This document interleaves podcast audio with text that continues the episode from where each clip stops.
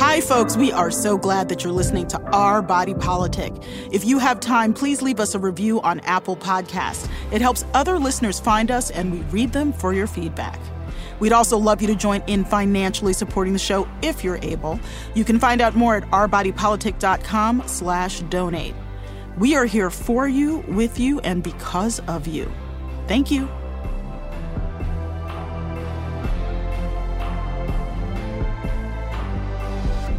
Welcome to Our Body Politic. I'm Farai Chideya.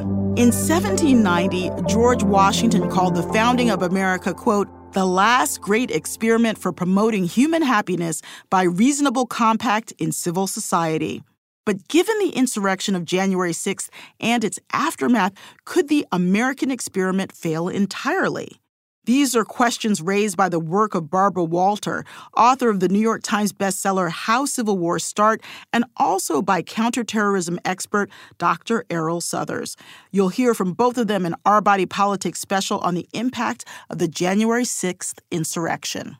2 years ago, supporters of then-President Trump attacked the U.S. Capitol. They wanted to prevent Congress from certifying the 2020 election and Joe Biden as the 46th president of the United States. Today, the fallout from the insurrection continues. At least 964 people have been charged with crimes, including assault and destruction of government property. The House Select Committee on January 6th, led by Congresspersons Bennie Thompson and Liz Cheney, who was voted out of Congress by her Republican constituents, made history by, for the first time, recommending criminal charges against a former president. According to the Department of Justice, 49 people from the insurrection have pled guilty to assaulting law enforcement officers, with hundreds more pleading guilty to other felonies and misdemeanors. We start with Barbara F. Walter. She's the Rohr Professor of International Affairs at the School of Global Policy and Strategy at the University of California, San Diego, and an expert on civil wars. After the FBI raid on Trump's Mar-a-Lago resort in August, Twitter references to civil war jumped 3,000%. Barbara first started studying civil wars in 1990. In 2017, she joined the Political Instability Task Force, a CIA advisory panel of experts who analyzed data on conflict around the world. Her book, How Civil Wars Start, hit the New York Times bestseller list last year. Welcome, Barbara. Oh, it's great to be here. Thank you very much.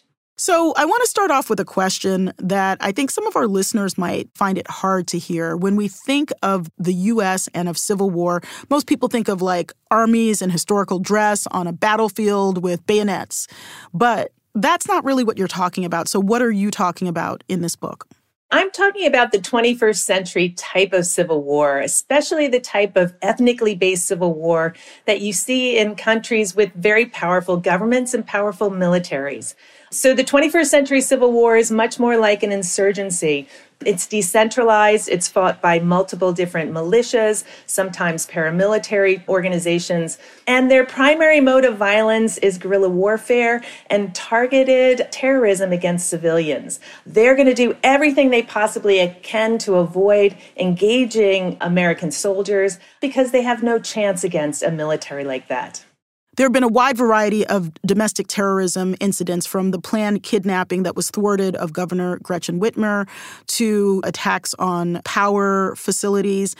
Tell us what you think insurgency might look like. So an insurgency would probably start in an individual state. Michigan, for example, has a long history of militias. If you have a white supremacist group in Michigan, and there are, they truly believe that the United States is a white Christian country, should continue to be a white Christian country, and the direction it's going in is wrong. They can't take control of the federal government, at least not yet. And so they're going to have more limited aims. If they could make Michigan a white ethno-state, that would be okay for many of them. And the way they would do that is they would start to target African-American churches in Detroit or places where immigrants shop in Grand Rapids. And the goal there would be to intimidate that population into submission, to deter other non-whites from moving into Michigan, and to convince those that are already there to leave the state and find more sympathetic states. Throughout the book, you talk about how in America, factionalization tends to really break along racial and ethnic lines. Can you talk a little bit more about that? It actually also breaks along religious and this geographic line. And we call those types of factions super factions, and they're particularly dangerous. Today, the Republican Party is almost 80% white, and it's overwhelmingly evangelical Christian. And if you look again at those dramatic red, blue maps of the United States, it's clear that the rural areas of the United States are deep red and the urban areas tend to be deep blue. That's the definition of a super faction and the definition of an ethnic faction that our own government uses when it's thinking about who are the groups who could initiate political violence. Yeah, and you talk about three big risk factors for a civil war. Anocracy, which is a term that I had never heard until this book, which shows that I got a lot to learn, factionalism, and downgrading. So what is anocracy, and are we one? So anocracy is just a fancy term for a partial democracy. It's a government that has some features of democracy, but it also has some features of autocracy. Governments generally get into this middle zone if they're democratizing, but you can also enter this dangerous middle anocracy zone if you are a one-strong democracy that's backsliding. For much of the past century, the United States has been considered a strong, healthy democracy. We were downgraded in part because international election monitors who were here to monitor our 2016 election, they deemed that election free but not entirely fair. We were downgraded again when the White House refused to comply with requests by Congress for information and when the president refused to comply with subpoenas. That might not seem like a big deal, but it actually is, because the main check on the power of the president is Congress. We were downgraded again by December of 2020 to an anocracy. For the first time since 1800, we had a sitting president who was refusing to comply with the results of an election and was actively seeking to overturn those results. So we were an anocracy at the end of 2020. We did have at least one of our political parties, which we would have considered an ethnic faction. This gave us two of the main predictors of political violence. If the CIA had been allowed to study the United States, which it absolutely is not allowed to do, the task force would have put the United States, or would have likely put the United States on what we call the watch list, and we would have considered our country at risk of civil war. We have since improved our democracy rating and are now slightly higher. We're not where we were at our strongest point. And the reason we increased our rating was because we had a peaceful transfer of power. President Trump did agree to leave the White House, and we now have a new president and a new administration that is adhering to the rule of law. But our institutions are no stronger today than they were in December of 2020. So besides our anocracy rating, there's another kind of downgrading that you talk about in the book, and it's a major risk factor for civil war. So tell us what that is. So most people think that the groups that tend to start civil wars are the poorest groups in society, or the groups that are most heavily discriminated, or immigrants. And they think that for good reason. Those groups have real grievances against the status quo. They are not benefiting from the status quo, and they have a motive to try to change it. Governments tend to be watching them quite closely. The groups that tend to start these types of wars are the groups that had been politically dominant but are in decline.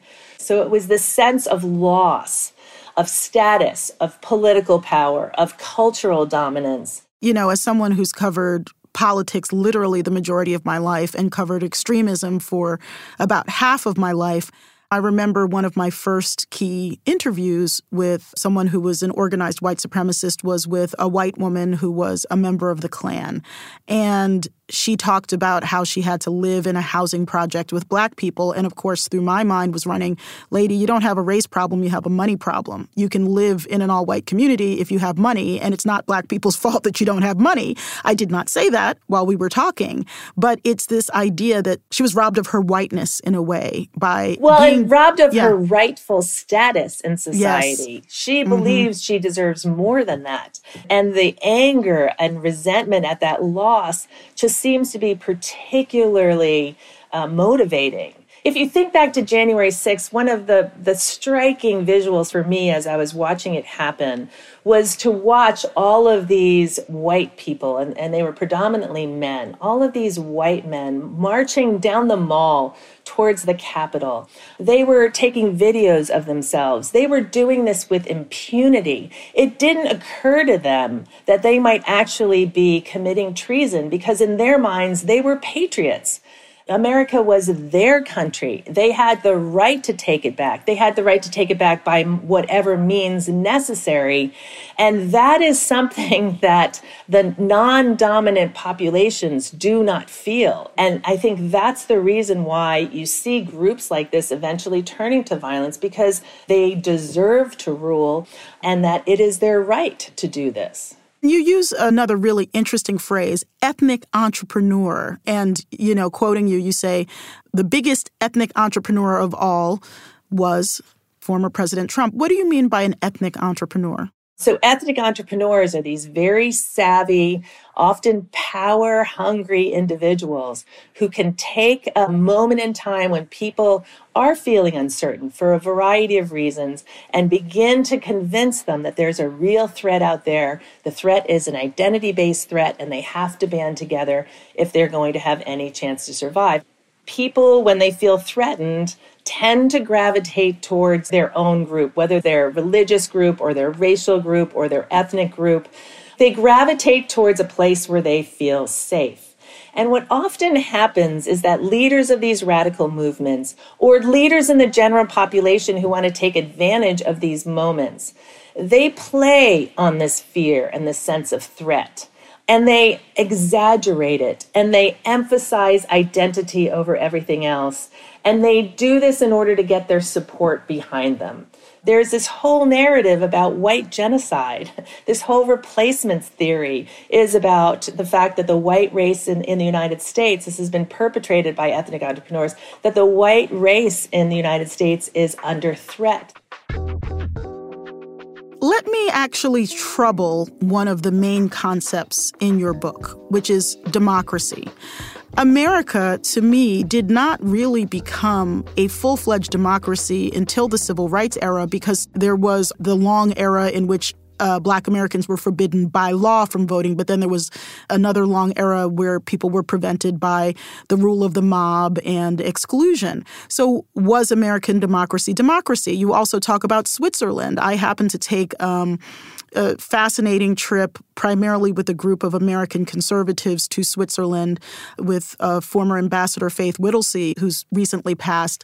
And Switzerland is a nation which you say in the book has become the longest existing democracy in the world. But until 1971, women could not vote in Switzerland. And there was kind of a rogue canton where women did not get the right to vote until 1990. So can we even call these democracies before this point? So it's so interesting you bring up that case. My mother is from that rogue canton. She emigrated to the United States in 1958. She never wanted to go back to Switzerland. My aunt was not allowed to vote till 1991, actually, when the federal government forced that canton to move. The Confederate South, prior to the Civil War, was not a democracy at all. During the Jim Crow era, there was massive voter suppression. We're moving in that direction today as well. American democracy from the very inception has been highly discriminatory in a variety of ways. Democracy is measured in lots of different ways. You could use the Freedom House measure, which really talks about how much individual freedom there exists. Is there freedom of speech, freedom of assembly, freedom of religion? There's other measures that look very much at the franchise, whether everybody has the right to vote. The Anocracy measure doesn't look at that. It looks at how strong the democratic institutions are. And in particular, it looks to see how many constraints there are on executive power. So, you know, if you have a president in power, does that president really operate under a whole series of checks and balances so that he or she can't become an autocrat? So when the task force was looking at all of these different measures of democracy, and it was wondering, well, does it really matter if you exclude a whole portion of the population from voting? Does it matter if you don't have freedom of religion? All of these things. What turned up being important was not those things. It was, how strong are your democratic institutions? If you get a bully in the White House, will that bully be constrained? And the answer is, if you don't have strong constraints, that's when you get into trouble. Thinking about the civil rights era as a moment where full democracy was provided in the United States to people of all races, as close as we've ever gotten, and looking at this period of just a few decades, do you think that we were solidly in the safe zone and then slipped out of it, or that we were never maybe as safe as we thought? I think we're never as safe as we'd like to be, but we were pretty safe. The Voting Rights Act was powerful. It was enforced. It was effective. African Americans began to have a real right to vote. They started to have real representation. That reversal under the Roberts Court has been really devastating, and you're starting to see the effects of that. The Republican Party, which is predominantly a white evangelical party today, understands that it does not have the votes to continue to compete effectively in a one-person, one-vote democracy. And so they have to try to go back to a version of the Jim Crow era where non-whites are actively excluded from voting, and they're doing it in a variety of really creative ways. And the Supreme Court is allowing them to do this. Without federal intervention here, we all know that there are lots of states in the United States that would be perfectly happy disproportionately giving political power to white Christians. And you have groups like the Oath Keepers and the Proud Boys. You have ideologies like the 3 Percenters. I actually interviewed a former member of the military who was a 3 Percenter during the 2016 election. These were groups that helped organize around the insurrection at the Capitol. And now you do have some prosecutions and some convictions, although far fewer than some people would like, thinking, you know, some people think that the prosecutions have been too light. You have also, you know, the Supreme Court shift, which we were just talking about. What are the important factors in whether or not we get through this era and back into a safe harbor of democracy? Well, we actually have an example from the past. In 1995, Timothy McVeigh bombed the federal building in Oklahoma City. At the time, he was portrayed as a lone wolf, kind of this crazy guy who did a crazy thing. The reality is he wasn't a lone wolf. He was probably part of the big Michigan militia. He had pages of the Turner Diaries in the backseat of his pickup truck. The Turner Diaries, even today, is still considered the Bible of the far right. It outlines a fictitious account of a civil war in the United States. It's essentially a playbook for how terrorist groups can take on the U.S. government and end up victorious. What happened after 1995 is the FBI aggressively went after far-right militias and far-right violent extremists here in the United States, and were actually quite effective. In 1996 was the peak of militias in the United States until recently. They then declined pretty consistently and precipitously after that, in part because the American public was so horrified by what happened in Oklahoma City, but in part because the FBI was effective at infiltrating these groups and bringing many of their leaders to justice.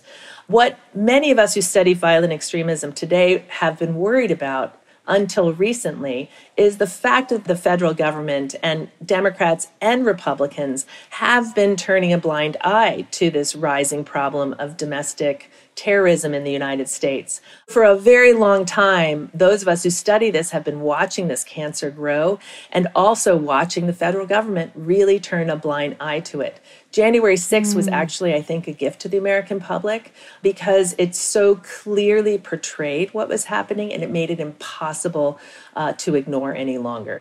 After January 6th, it was a big wake-up call. I think the FBI is doing many of the same things that it did starting in 1995, and it will have an effect. Having said that, when I study the conditions under which political violence and civil war break out, these three conditions that you talked about at the very beginning of the show are still there. Our democracy has strengthened a bit, but our institutions are still very, very vulnerable to backsliding. We still have parties that are deeply divided by race, by religion, by geography, and we still have a once dominant group that continues to be in decline. And with all of these challenges, do you feel hopeful that we can grapple with all the things that are going on within our democracy? I do feel hopeful, but that's in part because I tend to be an optimistic person, but it's also because I do think Americans, we're great problem solvers. We are very proactive. Most Americans deeply love this country and love what it stands for.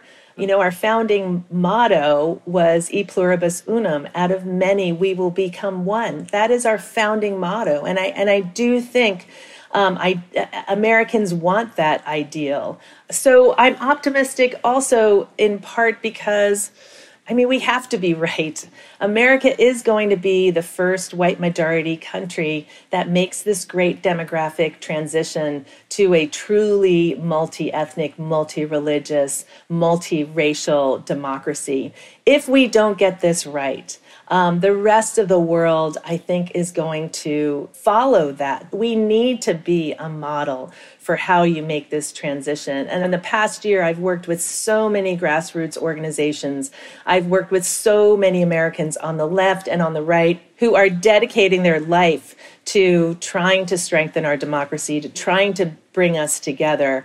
And I just think with all of the talent and all of the possibility here in the United States, I do think we're going to be successful.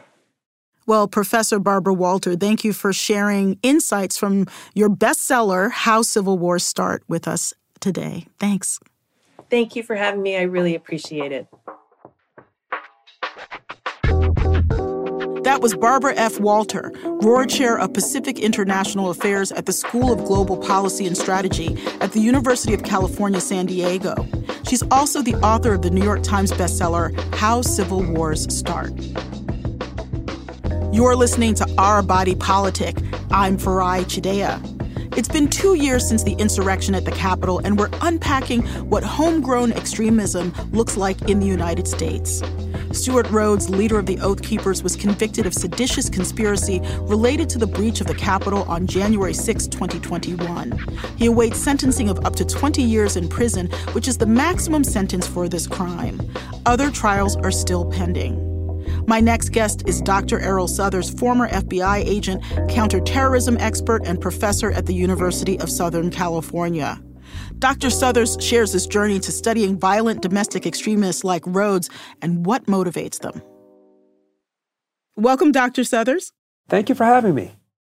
Can you rewind the tape for us on your life? How did you become Dr. Errol Southers' expert on domestic insurgencies, et cetera, et cetera? Where did you come from? Where did you grow up? How did you get into, law enforcement and now this? I grew up in New Jersey, and interestingly enough, it was an encounter with a law enforcement agency at 13 that I decided that's the last thing in the world I ever wanted to do. Walking while black with some of my friends, getting stopped, having one of them kick me, and in the 85 years that my mom was alive, I heard her curse one time.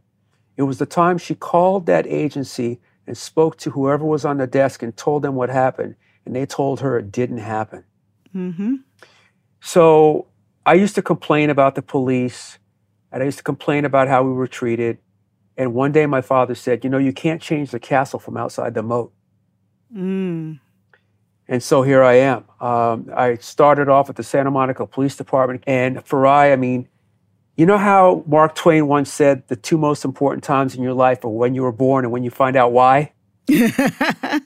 Well, I found out why. In 2 years, I had gone from police officer to training officer to drill instructor in the academy to crime impact team member. Wow. And in my fourth year at Santa Monica PD, I have a black cadet, because I'm a drill instructor at the academy. She mm-hmm. says, you need to meet my husband. Her husband was a Berkeley Law School educated FBI agent. Oh. And I met Don Layton, and Don said, you know, you need to come to the Bureau. Mm. And I always felt like I wanted to work for the best agencies, no matter where I was. And I felt like Santa Monica was the best. And who was going to argue with the federal agencies to say the FBI wasn't? I went through the written tests and all the testing processes, and next thing you know, I'm in Quantico, Virginia, mm-hmm. and graduated from the academy. And I come out of the academy, I get assigned to San Diego division. I've got all this law enforcement background, and they put me on the Foreign Counterintelligence Terrorism Squad. And I said, wait a second, why am I not working fugitives or bank robberies? So I'm thinking now I'm going to be bored. Well, 2 undercover operations and a SWAT team later, mm-hmm. I realized I had found my niche. And I started working terrorism there, took an interest in it, went back to school, started going to USC, got my master's degree. I've had some mentors along the way who have just been fantastic and kept pushing me.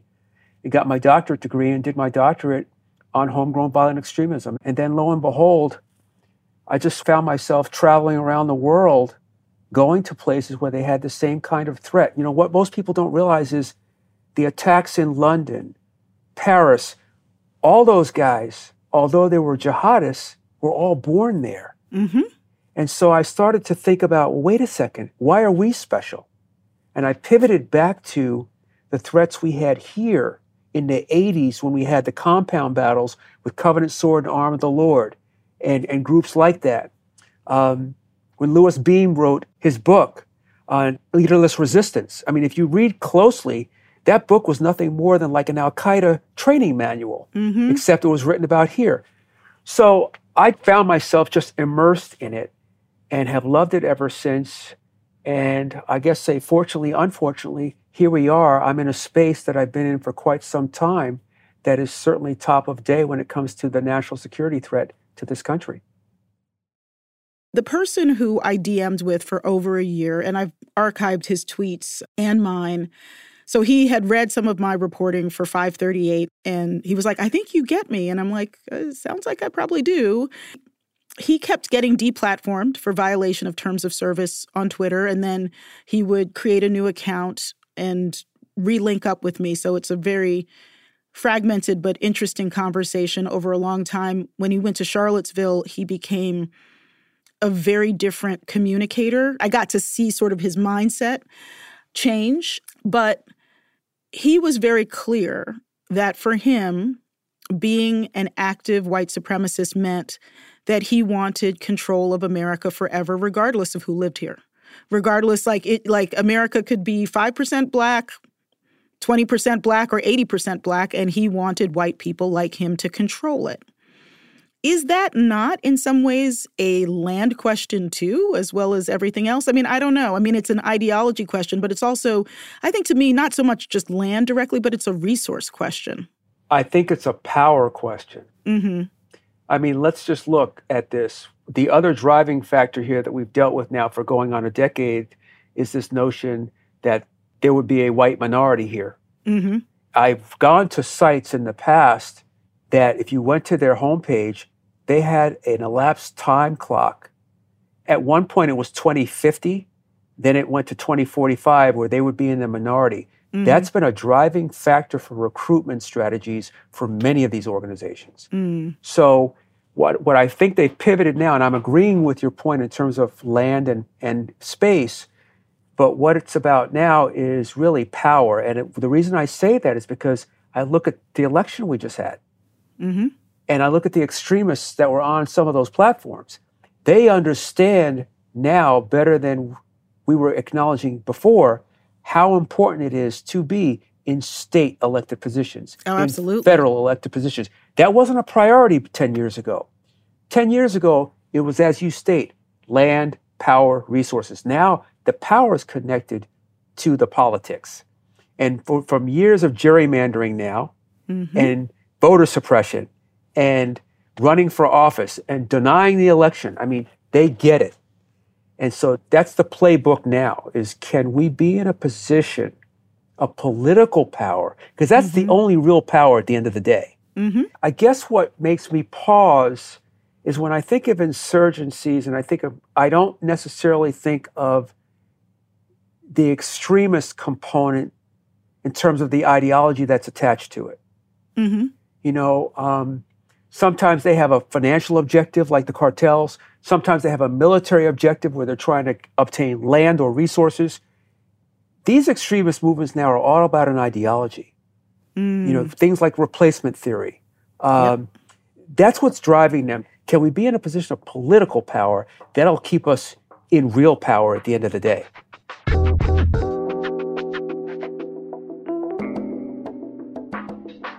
We have been on a journey these past few years, and I think for a lot of people that journey was very surprising. Where do you think we are today? Well, I think we are certainly in a movement which you, of course, recognize.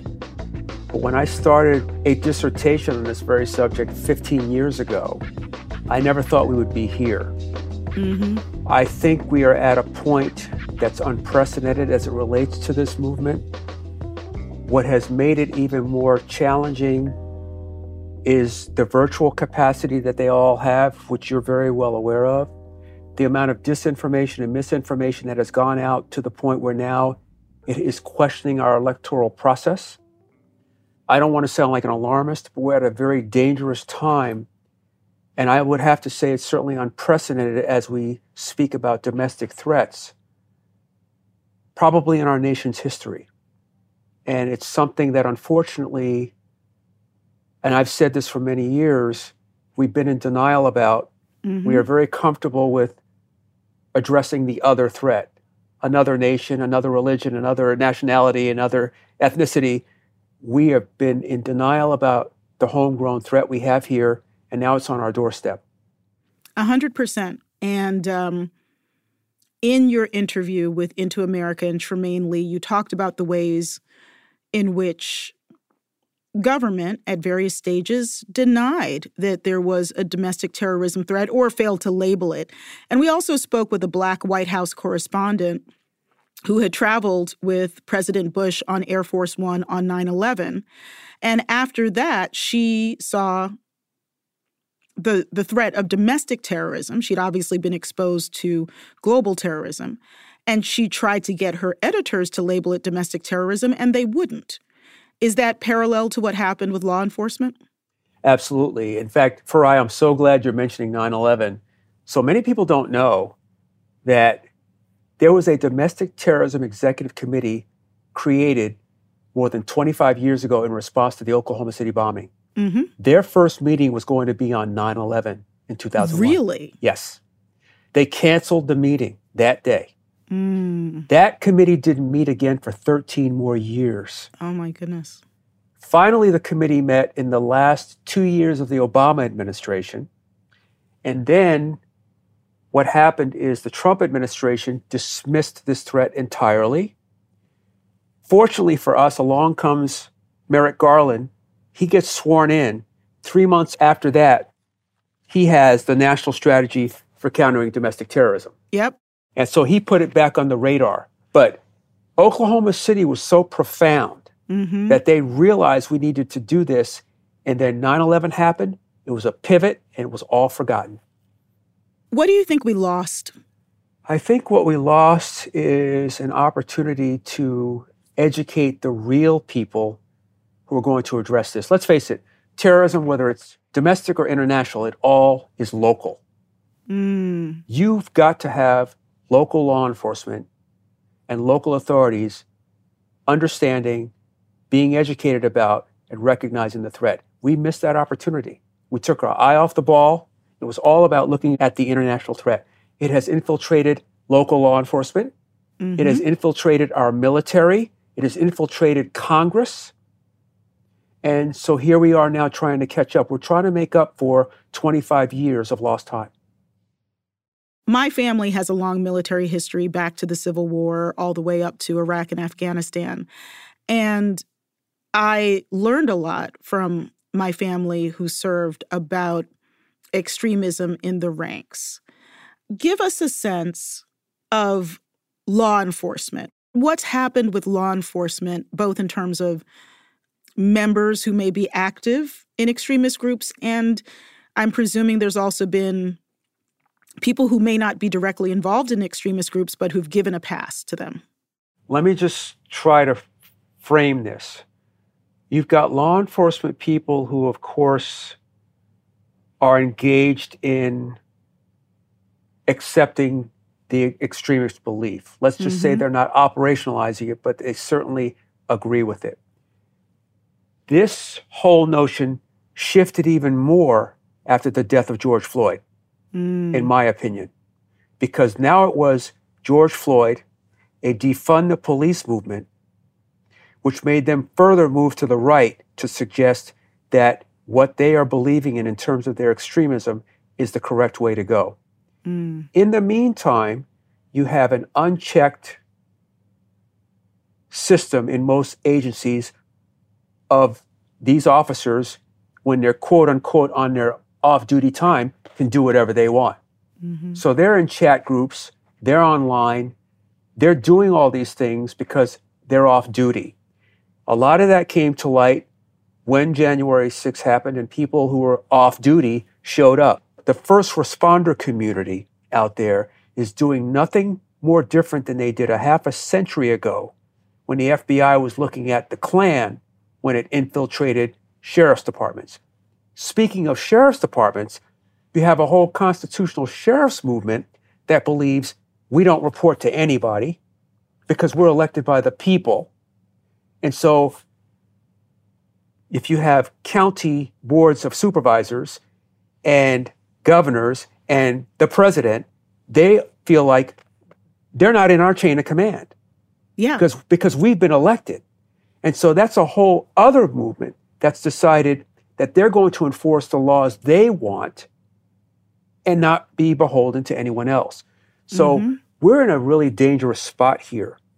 And I think the only way we recover from this is to have, speaking about local law enforcement, to have those chiefs, to have those cities where they have mayors, because the mayor selects the chief, where they have decided we're going to select, recruit, and retain the appropriate people to be in our departments so that we can have some accountability, we can have some transparency, and we can start to build some trust again.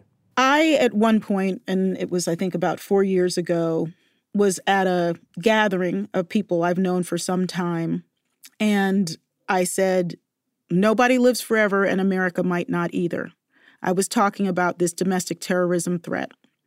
And I don't think people really understood what I was saying, and I think they understand it now. But I also think a lot of people just think, oh, this is blown over. We got through this Jan 6 thing. Everything's coming up roses. And it makes me want to bang my head against a wall. How do you try to break through to people who think, well, that was a thing. It's over. We're all good. This is such a dangerous time. And America, to me, is one big dinosaur. The dinosaurs thought they would never, ever have to worry about a thing because they were the biggest, baddest creature on the planet, and they're gone. That's us. The parallels here to Germany in the 1930s is frightening. All the way down to those states that have decided what books you can read or if books are necessary. Yeah. What history we're going to allow you to absorb. And we are just, every time something comes up, to your point, we'll get by it. It was January 6th. You know, a couple hundred police officers got hurt. We got by it. They have no idea how dangerously close we came to losing the country that day. So what do we do now? I mean, like, and by we, let me clarify the we, because a lot of times we are fuzzy. What do we who actually view this as a continuing threat do? And also, what do we as a, you know, very disaggregated American body politic do together? So maybe first, what do we who sense a threat do? I think you've tied the answer to your question. It's about the body politic. This past election was critical, absolutely critical. The first thing we have to do is restore a belief in this country's democratic process. That is very, very important. I don't know how we get past the people who don't believe in gravity. Mm-hmm. And I say that in all truth. I just don't know how we get past that. I used to be at a point where I felt like I could talk to people and we could have a reasonable debate, and I could hear their point of view, they would hear mine, and maybe we'd agree or agree to disagree. I can't do that anymore, and I don't know why. I've given up trying to reason with people that won't be reasonable, mm-hmm. with people that have decided that black is not black and white is not white. So the body politic is very important. I think what we have to do is restore ourselves as a government that people believe in. You know what's funny is all these people who are anti-government depend on the government when something happens.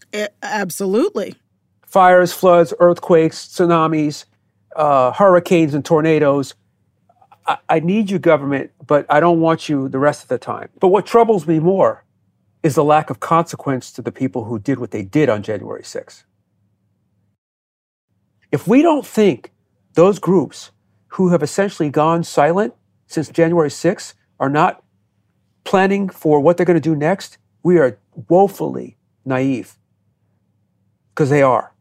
Let me ask you about something that someone who has been tracking this posited to me and find out what you think about it, which is that because January 6th was partly organized online, and I predicted it would happen like a lot of people did, I went to the Stop the Steal rally, and I left before the insurrection because I knew that it was going to happen, and I chose not to be there. I talked to a bunch of people, including a former CIA agent who was like, yeah, I tried to tell everyone this was a thing, and nobody would return my calls, and, you know, just a sense of frustration.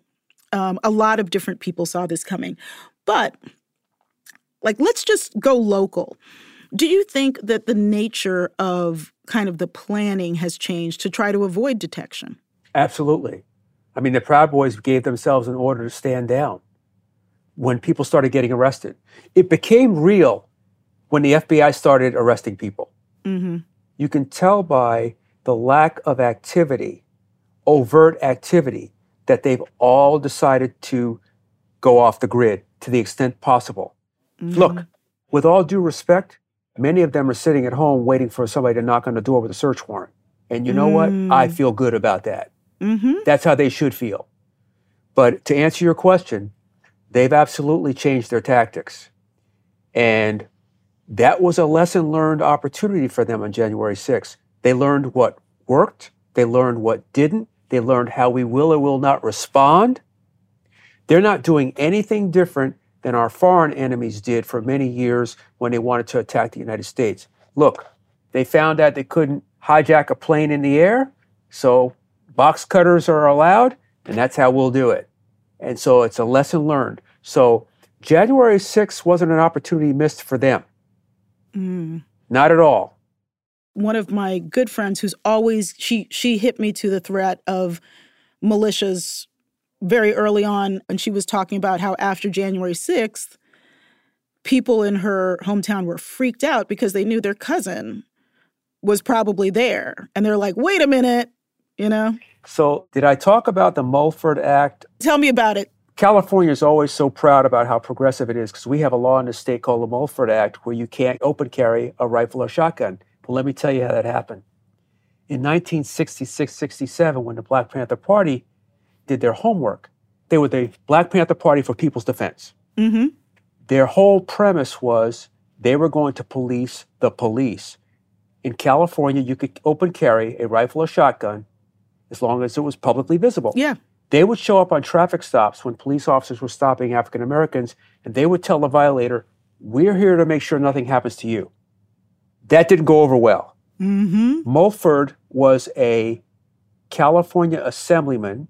Reagan was the governor. Mm. They got together, and in one afternoon, they decided to put forth the Mulford Act, which would deny people the ability and the right to carry rifles and shotguns in public, and they passed that bill. By the way, Mulford, Reagan, supported by the NRA. Mm-hmm. Yep. And so that is why we don't have a militia problem in California, the Black Panther Party. So I often jokingly say to people, we can have gun control depending on who has the guns. Exactly. Wow, that is fascinating. For people who care about this, for people who care about their lives, their families' lives, this country's life, and don't know what to do with the feelings of fear, hope, hopelessness. You know, if you met someone who didn't know you and you were sitting next to them, you know, in a train station or wherever, how would you talk to them about this? I would tell them that they need to understand that all of us stand on the shoulders of giants to be here today, that as difficult and as challenging and as daunting as this is, that as a country, we can get past it. We've gotten past it before.